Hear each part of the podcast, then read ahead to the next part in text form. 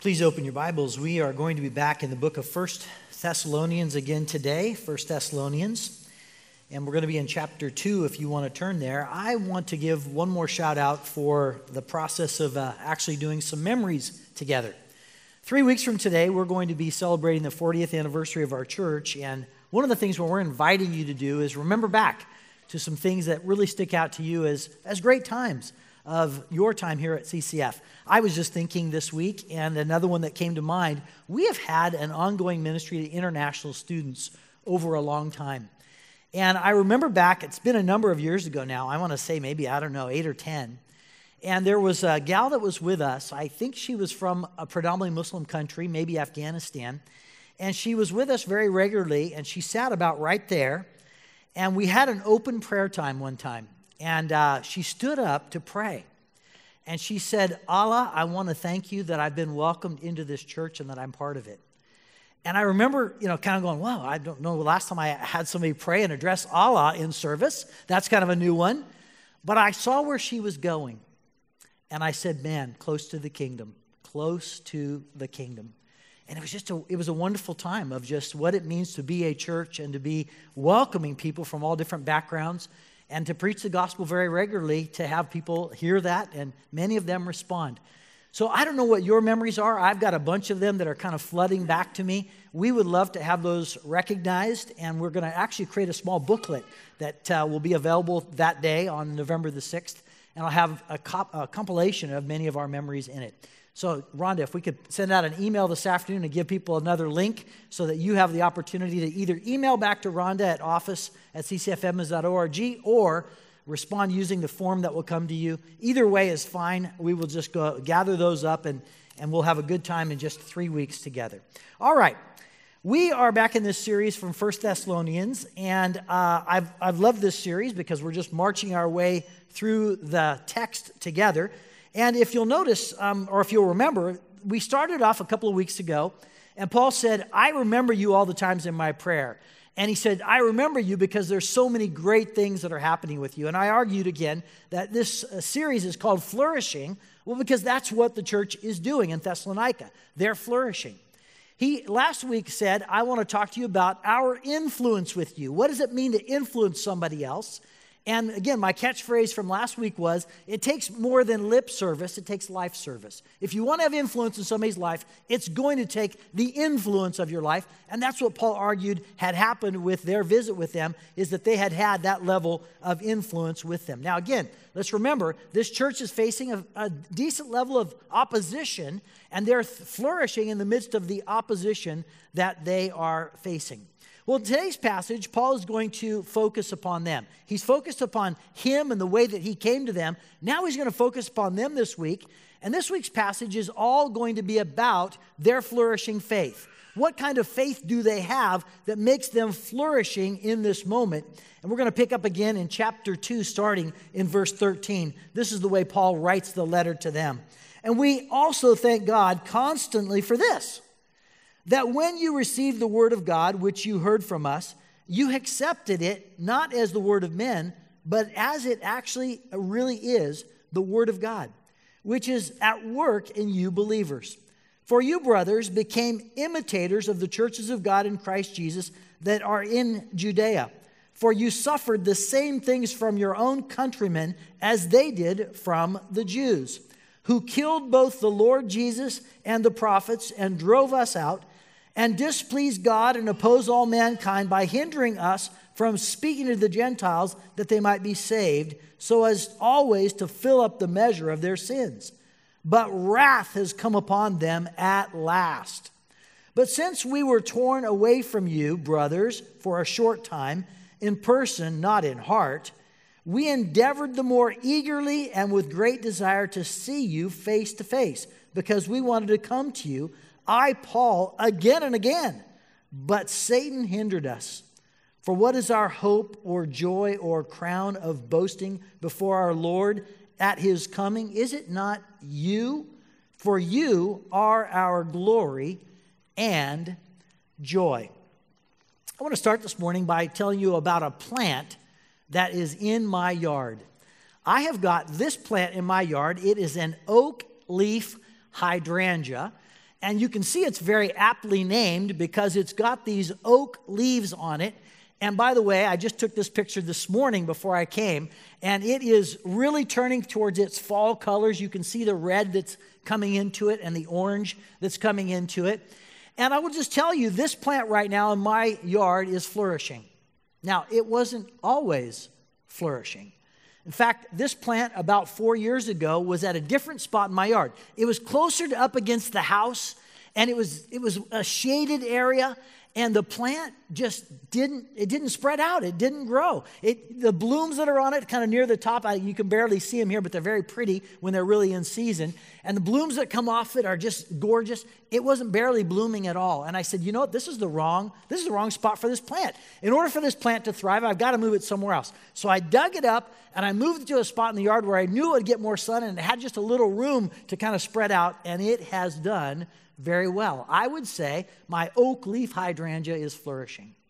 Well, what does it take to have a faith that is flourishing? I'm sure there are many things that are corresponding to plants and our faith, but I think there's probably some distinction and differences too. That's what Paul wants to drive at with us today is, what does a flourishing faith really look like? And let's learn from this church in Thessalonica what their flourishing faith looked like, and let's apply that to our lives. So I've got three things today about a flourishing faith. Let me tell you about those from the text. At first, we need to start off by saying a flourishing faith is one that is at work. It's at work. In fact, this is what Paul says. When we received the word of God, which you heard from us, you accepted it not as the word of men, but as it really is, the word of God, which is, here it is, at work in you believers. By at work, Paul means that we haven't just received a sum of words. We don't memorize a bunch of religious facts.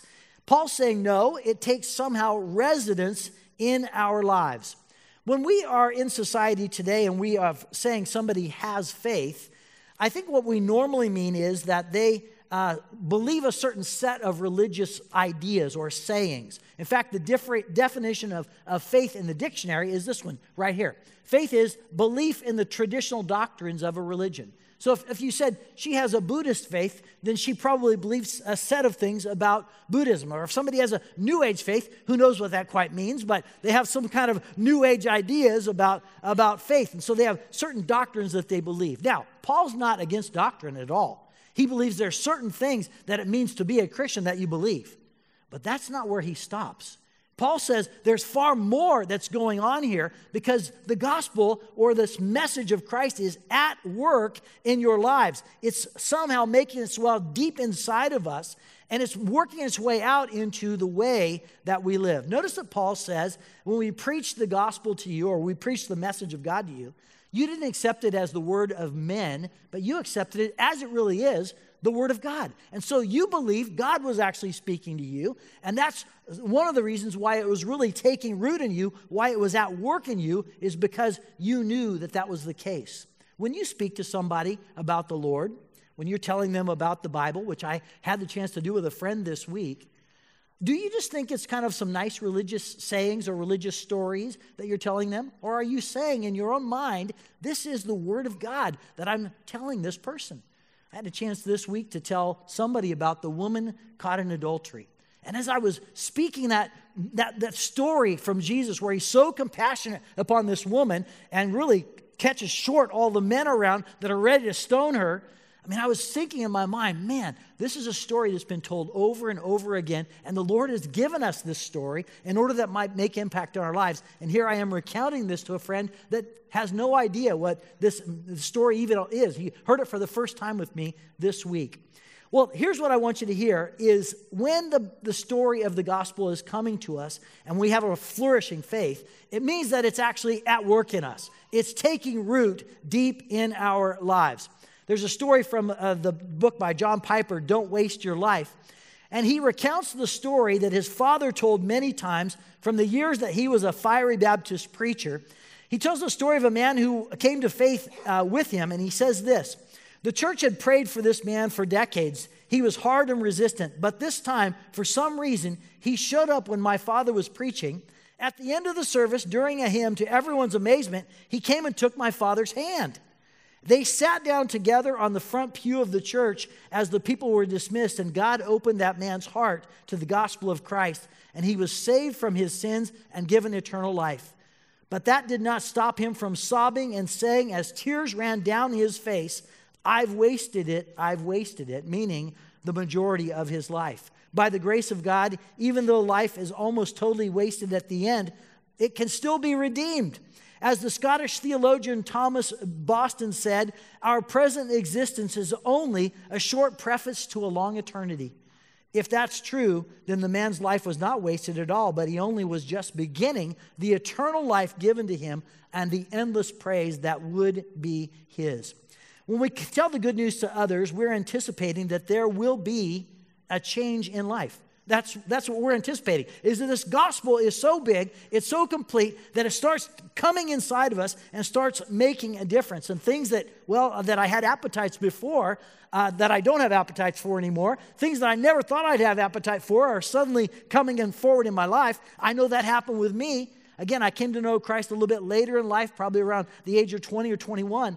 And boy, there were certain, if you'd have told me I would love to pray or love to study the Bible, I would have said, yeah, right. I had no desire for that whatsoever. And if you would have told me, you won't like partying like you kind of once did, I would have said, yeah, right. And that happened. And I suddenly came to the point of saying, I don't have appetite for that, but I do have appetite for this. And so again, when the gospel comes, the word of God comes, it starts changing us on the inside. It is at work in us. And that is true of everybody who has a flourishing faith. What else? What else does Paul say? This is perhaps the biggest portion of the passage, so I'm going to take a little bit more time on this one. But if you have a flourishing faith, it is opposed. Flourishing faith is opposed. Paul says, for you suffered the same things from your own countrymen as they did from the Jews.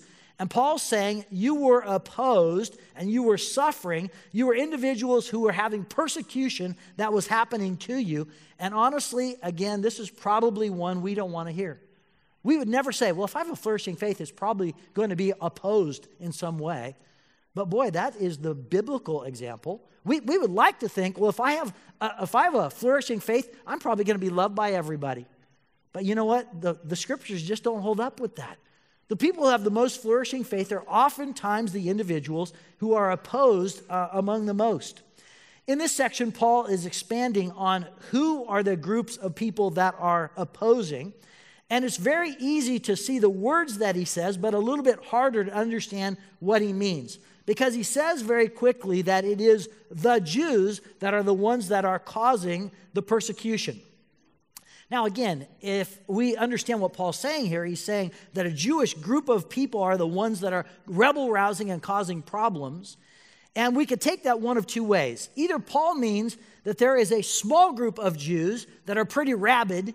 And in fact, there were a group of Jews that kept on following Paul in this second missionary journey. And they'd follow him from city to city. And every new city that he'd go to, they'd show up and they'd oppose him. So he might mean that small group of Jews that are, again, the ones that are most fomenting of danger and anger.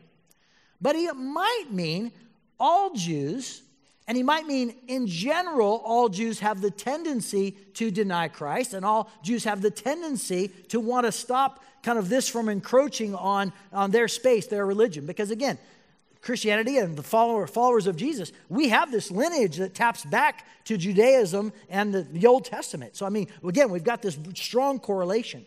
I don't quite know which one Paul means. Does he mean a small group or does he mean the whole group? I don't know. I wouldn't die on that hill either way. I know that. But this is what he says about the Jews. He has 6 things that are true about the Jews. I have that up here for us. He said they killed the Lord. And again, you could argue again that, again, the Romans killed the Lord, but the Jews were the ones that were kind of promoting that. They drove us out. They displease God. They're hostile to everyone. They keep us from speaking. And whenever we're kept from speaking, it keeps the Gentiles from believing. So he says that's bad. And they heap up sins. And so again, is he talking about a little group or the bigger group? I don't quite know, but he's saying this is the group that is somehow interfering and hindering the pressing on of the gospel. Here's what he says. He says something else about these people. He says, but wrath has come upon them at last. And boy, that sounds very like immediate, doesn't it? I mean, it sounds like he's saying, well, this happened right now and I could witness it. And he's saying something has happened that is acting like a judgment upon the Jews. And it leads us to say, well, did something transpire about the time maybe that Paul was writing this letter in the world, in the Roman world at that time? And actually, yes, there was. In 49 AD, the Emperor Claudius somehow got fed up with Jews, and he expelled them from Rome. And so I think Paul might be referring back to that historical moment where Claudius says the Jews are expelled, and he pushes them out into other areas of the empire, but he removes them from the central city in Rome. And we're not sure quite why Claudius did that, but we know historically that he did. And Paul, I think, is seeing that episode, and he's saying that's like a harbinger of things to come. The Jews need to know that their opposition to Christ is going to have some consequence, and this is a first example maybe of that consequence of God's judgment upon them. Again, I'm putting together some historical things there to try to match that up for you, but I think that's what's going on. Here's what I want you to hear. If you are having a flourishing faith, there's going to be people that are going to oppose. There are going to be people that don't like what you're doing. They are not going to want to hear you continue on. And they'll be opposing you and trying to stop you in some way. Now, I could give you so many examples today of individuals around the world that are being persecuted or jailed for no other reason that they are Christians. Those examples are common and replete. And we could fill an entire service with sadness over that episode that's happening and being repeated around the world. Ours, I think, is in the Western world, and I'm going to give an example from the United Kingdom, but I think it exemplifies our own land. It's more subtle, and perhaps it's more around ideas at this point than physical repercussions of some kind. Christina Odone is a British journalist and a Catholic writer, and she remembers a few years ago when she was invited to speak at a conference on marriage. She says, I was invited to speak at a conference on marriage last summer to be held at the Law Society in London. The conference was a chance for supporters of traditional marriage to contribute to the debate. The title of my talk was, One Man, One Woman, Making the Case for Marriage for the Good of Society. She said, I could hardly think of anything that was a more boring and sober topic than that one, and I accepted it without a second thought. A few days before the conference, the sponsors of the event rang me and said, the Law Society has refused us to meet on their premises. The theme was contrary to our diversity policy, the society explained in an email to organizers, espousing that it does not fit the ethos of what's opposed to same-sex marriage. In other words, the Law Society regarded support for heterosexual union as discriminatory. So they believed that her talk was going to be discriminatory as it held up the traditional view of marriage. Hurriedly, another venue was found at the heart of London, a publicly owned modern building situated across the street from Westminster Abbey. But only 24 hours to go before the conference, managers at the venue told Christian Concern that the subject it planned to discuss was inappropriate. The booking was canceled when challenged. The center's chief executive cited its diversity policy as the reason for the cancellation. A journalist asked for a copy of the diversity policy, but the center refused to provide it. By the time I took part at the event, which was moved to the basement in a hotel in central London, I concluded that not only Christians, but also Muslims and Jews increasingly feel that they no longer are free to express any belief that runs counter to the prevailing fashions for the superficial tolerance and equity policies. Intolerance is now sanctioned when it comes to crushing the rights of those who dissent from the new orthodoxy. Public leaders are at the forefront of attacks, not in its defense. And so she's this example to us, again, of the biblical view of marriage that is falling very much out of fashion in our society today. And we might also say that issues of gender are on that topic, and we are feeling that and the effects of that all around. And anytime we want to hold a more historical view of gender, a historical view of marriage, we're going to feel the weight of that. We're going to feel the heat of that. Doesn't mean that we don't continue to hold that, but we're going to continue to feel that. Another one that we're going to run afoul with constantly in our very pluralistic society is we believe there's one way to God. Jesus is it. And we constantly preach that because he preached that. And we're going to run afoul of individuals that are going to say that we're intolerant for that and that we shouldn't hold that view. If you are a follower of Jesus today, you're going to be opposed if you have a flourishing faith. Now, Paul goes on and he says, I want to tell you more about the opposition I faced. And Paul says, I was actually thwarted by Satan himself, because he says, I wanted to come to you, verse 18. I wanted to come to you, I, Paul, again and again, but Satan hindered us.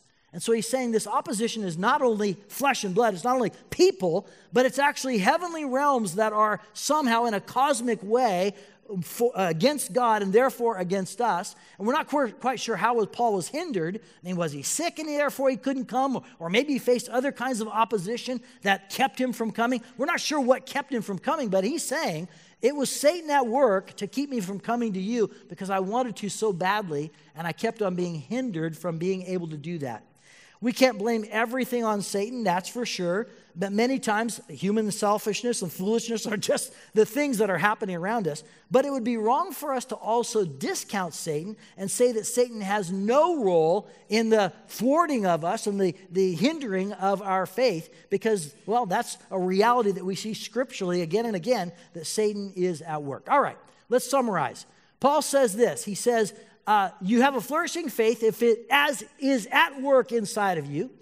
And you have a flourishing faith, and you know that sometimes because it's hindered. It's opposed. There's somebody that doesn't want you to continue on with the beliefs that you have. That's a very common and a very flourishing faith. It happens to all of us if our faith is active. And he says one more thing, third and finally, a flourishing faith is rewarded. It's rewarded. Verse 19, for what is our hope or joy or crown or boasting before our Lord Jesus at his coming? Is it not you? For you are our glory and our joy. And so Paul says that you are this little church that's persevering. And as a result of that, you're my hope, my joy, and my crown. And Paul used a crown many times as a metaphor, again, for a reward. And he was very clearly linking it back to the Olympic Games. Because at the Olympic Games, there was a crown of sorts that was given to the victors. I've got a picture of what the crown might have looked like. It was a laurel wreath.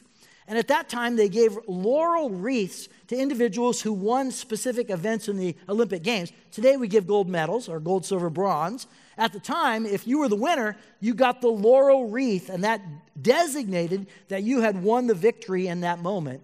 And Paul uses that crown or that laurel wreath to say, that's a reward. I mean, you've been rewarded because you've completed the course. You've won the race.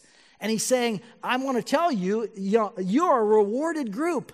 And I'm a rewarded person because I'm with you, because your faith is making it.